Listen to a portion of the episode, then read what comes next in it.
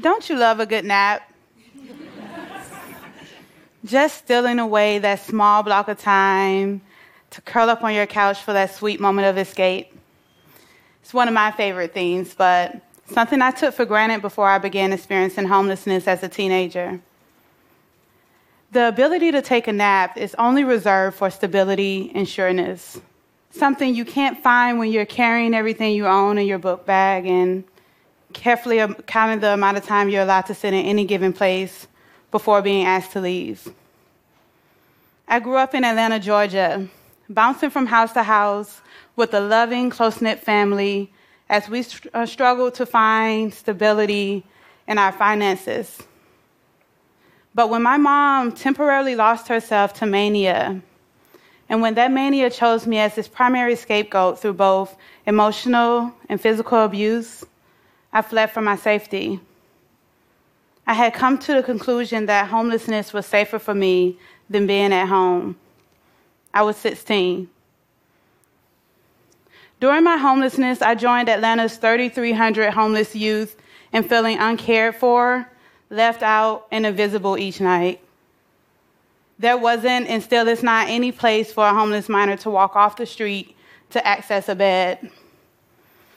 I realized that most people thought of homelessness as some kind of lazy, drug induced squalor and inconvenience.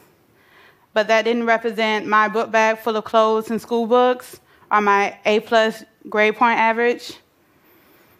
I would sit on my favorite bench downtown and watch as the hours pass by until I can sneak in a few hours of sleep on couches, in cars, in buildings, or in storage units. I, like thousands of other homeless youth, disappeared into the shadows of the city while the whole world kept spinning as if nothing at all had gone terribly wrong. The invisibility alone almost completely broke my spirit. But when I had nothing else, I had the arts. Something that didn't demand material wealth from me in exchange for refuge. A few hours of singing, writing poetry, uh, saving up enough money to disappear into another world at a play kept me going and jolted me back to life when I felt at my lowest. I would go to church services on Wednesday evenings and Desperate for the relief the arts gave me, I would go a few hours early, slip downstairs, and into a part of the world where the only thing that mattered was whether or not I can hit the right note in the song I was perfecting that week. I would sing for hours. It gave me so much strength to give myself permission to just block it all out and sing. Five years later, I started my organization, Chop Art which is a multidisciplinary arts organization for homeless minors. Chop Art uses the arts as a tool for trauma recovery by taking what we know about building community and restoring dignity and applying that to the creative process. Chop Art is headquartered in Atlanta, Georgia, with additional programs in Hyderabad, India, and Accra, Ghana. And since I started in 2010, we've served over 40,000 teens worldwide. Our teens take refuge in the transformative elements of the arts, and they depend on the safe space Chop Art provides for them to do that. An often invisible population uses the arts to step into their light, but that journey out of invisibility is not an easy one.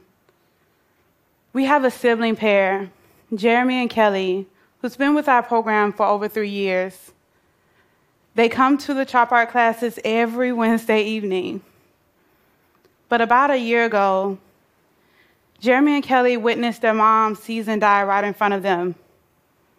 They watched as the paramedics failed to revive her. They cried as their father signed over temporary custody to their chop art mentor, Aaron, without even allowing them to take an extra pair of clothes on their way out. This series of events broke my heart but Jeremy and Kelly's faith and resolve in Chop Art is what keeps me grounded in this work.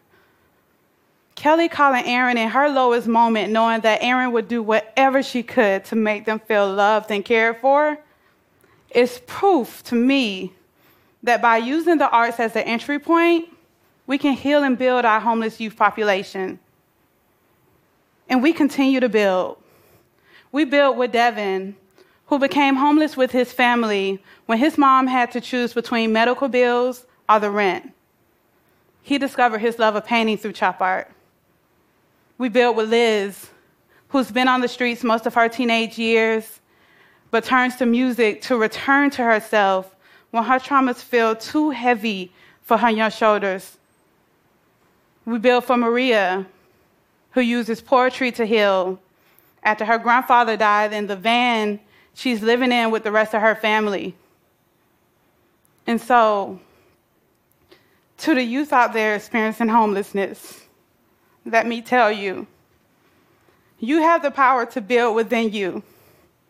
You have a voice through the arts that doesn't judge what you've been through.